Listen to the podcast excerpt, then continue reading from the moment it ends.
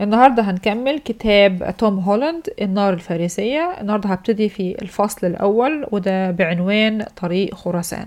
الفصل ده مكون من أربع أجزاء. النهاردة بس هتكلم على الجزء الأول والعنوان هو الويل للمدينة الدموية. الآلهة لما عملت العالم عملته على مستويين مستوى مرتفع اللي هو الجبال ومستوى منخفض اللي هو السهول. من الجبال كان في سلسلة اسمها جبال زاجروس ودي بتفصل ما بين الشرق وبين الغرب. إلى الشرق منها هنلاقي الهضبة الإيرانية والغرب منها هنلاقي الهلال الخصيب. جبال زاجروس دي كان بيعدي منها طريق مهم جدا اسمه طريق خراسان. كان أشهر طريق في العالم القديم. بيمر ما بين الجبال ديت رابط ما بين الشرق والغرب عامل زي التعبان كده في التواءاته اللي بيعدي من الطريق ده هيعدي على أنهار هيعدي ما بين قمم جبلية هيعدي في أودية. الطريق جميل جدا كان بيعتبر معجزة ما يكونش حد عملها إلا إله رحيم. الناس كانت شايفة إن الطريق ده قديم جدا لأنه مش مكتوب اتعمل إمتى أو استكشف إمتى لدرجة إن الناس كانت شايفاه إن هو أقدم من الزمن نفسه. اليونانيين مثلا كانوا شايفين إن الالهة سيميراميس وهي إلهة سورية للحرب هي اللي عملت الطريق ده. وهي كمان اللي عملت بابل. لآلاف السنوات الطريق دوت كان هو المعبر الوحيد ما بين الشرق والغرب بيستخدمه المسافرين والقبائل البدوية المترحلة أو التجار وكمان الملوك الغازين سواء جايين من الشرق غزوا إلى الغرب أو من الغرب إلى الشرق. الإمبراطورية الأشورية ودي كانت موجودة إلى الغرب من جبال زاجروس ودي كانت معروفة جدا إنها كانت إمبراطورية دموية قائمة على نشر الرعب والإرهاب على بين الشعوب اللي تحت سيطرتها. كانوا بيتبعوا أساليب قاسية جدا زي سلخ الناس أحياء أو إطعامهم أحياء للحيوانات المتوحشة. كانوا بيستخدموا الأساليب دي علشان يرعبوا الناس ويخلوهم يخافوا من أي تبعات لأي تمرد ضد المملكة أو ضد الحكم الأشوري لأنهم لو اتهزموا ده اللي ممكن يحصل لهم. الأشوريين طبعا كانوا بيبعتوا زي حملات استكشافية عسكرية كده للمناطق اللي حواليهم خصوصا في في جبال زاجروس إلى الشرق من المنطقة بتاعتهم. هم أصلا منطقتهم في شمال العراق. كانوا عايشين في مدن هناك محاطة طبعا بالسهول الخصبة جدا لأودية دجلة والفرات. كانوا بيبعتوا الحملات الاستكشافية ديت لجبال زاجروس عشان يخضعوا القبائل وينشروا في وسطها عادي الرعب والإرهاب كالعادة. ويمكن الإبادات الجمعية إذا لزم الأمر آه علشان يعرفوهم إيه التمن اللي ممكن يدفعوه لو فكروا بس إن هم يعتدوا على الأراضي الآشورية. الإمبراطورية بتاعتهم طبعا كانت ممتدة غربا كمان لحد مصر. آه طبعا الأشوريين ما قدروش إن هم يسيطروا على كل القبائل اللي موجودة في جبال زاجروس لأن في بعض القبائل كانت عايشة في أماكن صعبة قوي السيطره عليها زي مثلا القبائل اللي هتكون عايشة على قمم الجبال دول صعب. أو قبائل عايشة جوه خالص في آه يعني في بطن الغابات في جوه في في في, في جوه الغابات فدول صعب قوي إن هم يوصلوا لهم غير إن هو مش مهم أصلا إن هم يوصلوا لهم يعني هم عايشين بعيد وما لهمش دعوة بيهم أساسا. الآشوريين كانوا بيهجموا على القبائل يعني اللي يقدروا يوصلوا لها طبعا علشان طبعا كالعادة يرعبوهم وكده. وبعد ما يرعبوهم ياخدوا منهم الغنايم ويرجعوا للمدن بتاعتهم اللي كانوا بيسموها المدن المقدسة في شور ونمرود ونينوى. كانوا بياخدوا منهم عبيد من جزء من الغنايم كانت لازم تكون عبيد. طبعا من عادات الاشوريين إن هم كانوا زي ما قلنا كده ممكن يبيدوا شعب بأكمله أو ممكن كمان يعملوا عملية تهجير قسري لقبائل بأكملها من مكان لمكان. يا إما بيبعدوهم عن المكان ده لأن ده في مصلحتهم مثلا. أو هيبعدوهم يودوهم مكان تاني يكونوا هم يعني ابادوا الشعب بتاعها والقرى مدمرة والأرض غير مزروعة ويودوا الناس دي للمكان ده علشان ينظفوا بقى القرى ويعيدوا بنائها ويعيدوا زراعة الأرض. على نهاية القرن الثامن قبل الميلاد كان طريق خراسان ده واقع تماما تحت سيطرة الآشوريين. أحد المقولات المنسوبة للملك سرجون الثاني وده أقوى ملك حكم أشور بيتفاخر فيها بسيطرته على طريق خراسان. بيقول في المقولة دي آه إن بعض الناس يعني يقولوا لحد عنده وقعدوا يتوسلوا إليه ويتذللوا إليه علشان يحموهم يحميهم آه ويحمي حياتهم وهم بيعدوا من الطريق. لأنهم عارفين إن لو هم ما طلبوش منه الحماية إن هو هيدمر آه، مدنهم وهيدمر آه، حياتهم. آه، إنهم سجدوا على الأرض وقبلوا اقدامه طبعا في جبال زاجروس الآشوريين كانوا مش بس بيحصلوا على العبيد كان في حاجة تانية مهمة جدا مش هينفع يحصلوا عليها إلا من جبال زاجروس جبال زاجروس كانت الأودية بتاعتها خصبة جدا وكانت مليانة بالمراعي آه، اللي كان بيربي فيها الشعوب المقيمة في المكان دوت الايه الخيول بجانب طبعا الحيوانات الأخرى زي الايه الأبقار. لكن مهم جدا طبعا الايه الخيول. الشعوب اللي كانت عايشة في المكان ده كانوا بيسموا نفسهم الآريين. الشعوب الآرية دي كانت عبارة عن قبائل لوس كده ما هي ما هياش متحدة في دولة ولا حاجة عايشين حياة آه، قبلية آه، رعوية. ومعتمدين تماما آه، على تربية الخيول. آه، كانوا آه، يعني أساتذة في في ترويض الخيول وفي تربيتها وإنتاج أحسن السلالات من الخيول. الأشوريين طبعا ما يعرفوش حاجة عن الخيول فكانوا كاتبين في كتاباتهم كلام كله يعني إعجاب شديد بالمراعي اللي موجودة في زاجروس وبسلالات الخيول اللي كانوا بيحصلوا عليها من من جبال زاجروس آه، الآشوريين طبعا كان جزء من الضرائب اللي بياخدوها بالقوة طبعا من الآريين كانت الخيول. كان لازم ياخدوا أفضل السلالات من الخيول عدد معين لازم ياخدوه كل سنة. أحد الاتحادات الآرية اللي كانت موجودة في في منطقة جبال زاجروس كانوا مسمين نفسهم الميديين. دول بالذات كانوا عايشين على جانبي طريق آه، خراسان.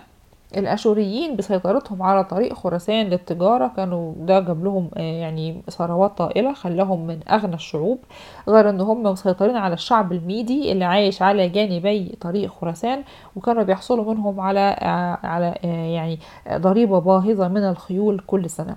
على نهاية القرن الثامن قبل الميلاد الآشوريين كان عندهم أقوى سلاح فرسان في العالم وبقى هو القوة الضاربة للجيوش بتاعتهم اللي بيرعبوا بيها الناس. ال- الضريبة دي اللي كانوا بيحصلوا عليها كل سنة من الآريين كانت هي تعتبر يعني القلب النابض بالحياة للإمبراطورية عشان تبقى قوية وتبقى مرعبة زي ما هي. الخيول دي كانت عندهم أهم حتى آه، من آه، آه، منجم الفضة اللي كانوا مسيطرين عليه اللي كان يعتبر أكبر منجم فضة في زمنهم آه، الآريين من الجانب الآخر ما كانوش سعداء قوي بسيطرة الآشوريين عليهم. الآريين خلي بالنا إن هم كانوا قبائل آه، رعوية يعني كل قبيلة كده عليها الشيخ بتاعها أو القائد بتاعها. وكانوا بيتمتعوا بشكل كبير من الحرية. كل قبيلة مسيطرة على قطعة أرض معينة وعندهم حكم ذاتي تام محدش بيسيطر عليهم ولا حد إيه آه، ليه كلمة عليهم. لكن الأشوريين بقوا طبعا بينشروا بينهم الرعب بيخطفوا ولادهم وبياخدوا منهم الخيول كل سنة آه، بالقوة وبالقهر.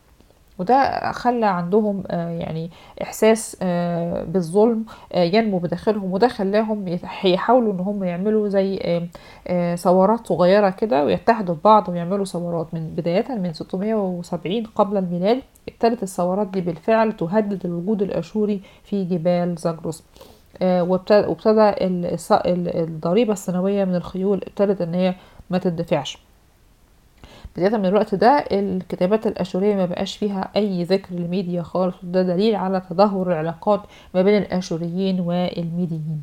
سنة 615 قبل الميلاد في ملك ميدي اسمه سياكسرس الملك ده قدر إن هو يجمع القبائل اللي تحت حكمه ويعمل اتحاد مع بعض القبائل الأخرى ويعمل إيه ثورة كبيرة ضد الوجود الأشوري في منطقة زاكروس آه لدرجة إنه قدر يقضي على الجيش الأشوري في المنطقة آه آه، الشرقية من الإمبراطورية الأشورية تماما. وبعدها بثلاث سنوات كانت طبعا يعني ال- ال- ال- المملكة ضعفت جدا بعد خلاص انقطاع الخيول عنهم. آه، آه، بقى سهل جدا إن شعب زي الشعب الميدي إنه يهجم على مدينة نينوى ويدمرها تماما سنة 612 قبل الميلاد ودي كانت أقوى مدينة آه، آشورية. للأسف طبعا الميديين ما كانوش أحسن من الأشوريين دخلوا المدينة قتلوا كل سكانها ودمروا المدينة تماما لدرجة المدينة كانت عبارة خلاص انتهت عبارة عن بس أكوام من الجثث. آه سنة 610 بقى قبل الميلاد خلاص كانت الإمبراطورية الأشورية اتمسحت من على الخريطة. آه وطبعا الميديين بقى هم الورثة الطبيعيين فابتدوا إن هم بقى يسيطروا على الأراضي اللي كان الآشوريين مسيطرين عليها سيطروا على منطقة شمال العراق كلها وبعدين كمان دخلوا شمال سوريا وسيطروا عليها وابتدوا بعد كده كمان يدخلوا جوه آسيا الصغرى. طبعا في طريقهم كالعادة حرق وتدمير وسرقة وسلب ونهب وإبادات جماعية بشكل بشع جدا زيهم زي الآشوريين. سنة 585 قبل الميلاد كانوا وصلوا إلى غرب منطقة آسيا الصغرى وهناك في مملكة اسمها مملكة ليديا وحصلت ما بينهم حرب. أثناء الحرب دي حصل كسوف للشمس فالاتنين خافوا حسوا إن دي علامة من الآلهة بوقف الحرب. فأوقفوا الحرب وعملوا اتفاقية اتفاقية سلام سريعة جدا ما بين الاتنين حددوا فيها حدود الحدود الفاصلة ما بين المملكتين.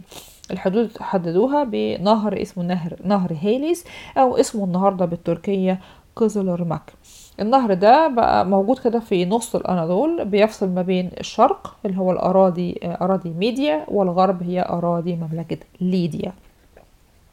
واستمر السلام ده ما بين البلدين لمدة 30 سنة. الملك الجديد بقى اللي بقى بيحكم دلوقتي الميديين اسمه أستياجس. أستياجس ما طبعا مش بعد ما خلص الحرب دي مش عاوز بقى يتوقف لا هو عاوز يكمل في توسيع المملكة بتاعته فاتجه شمالا ابتدى بقى يستولي على الأراضي في أرمينيا ومنطقة أذربيجان كالعادة يدمر المدن ويحرقها للأرض الميديين للأسف يعني زي ما قلنا إن هم كانوا برضو شغالين بنظام التدمير التام ونشر الرعب في البلاد اللي بيدخلوها.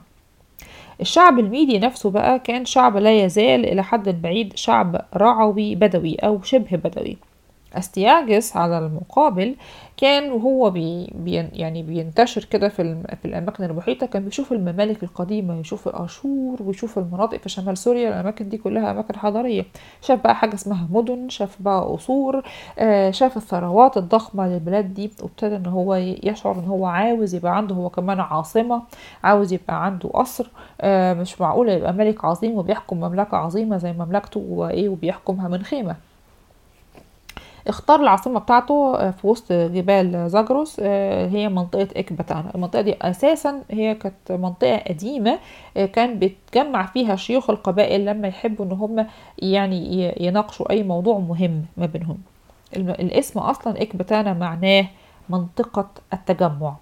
هي مكانها بالظبط على النهاية الشرقية من طريق خراسان لسه في وسط الجبال تعتبر يعني بوابة بتحرس آه إلى الشرق منها آه الهضبة الإيرانية.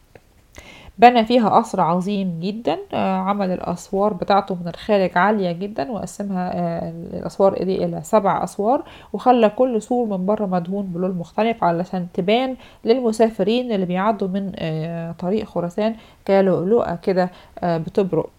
على آخر طريق خراسان قبل الدخول في الهضبة الإيرانية. ومن الداخل بقى الأسوار كلها والبيبان والإقفال كلها طعمها بالذهب وبالفضة عشان يبين قد إيه هو كان ملك عظيم.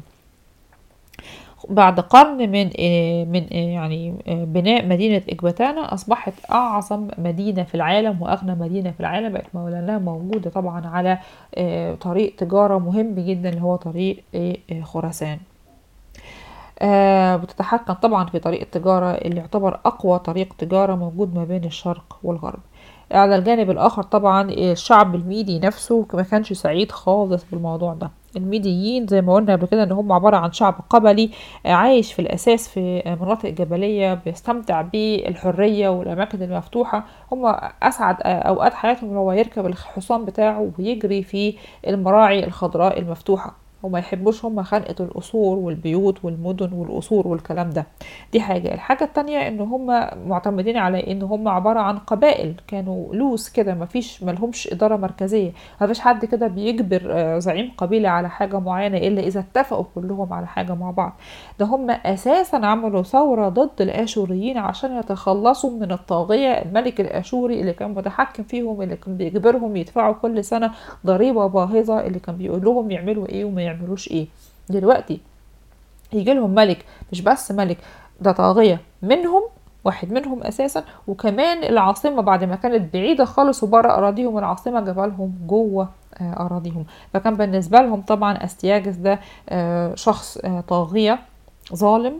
وإكباتانا اللي كانت زمان رمز للحرية بتاعتهم بقت دلوقتي رمز وسبب لعبوديتهم.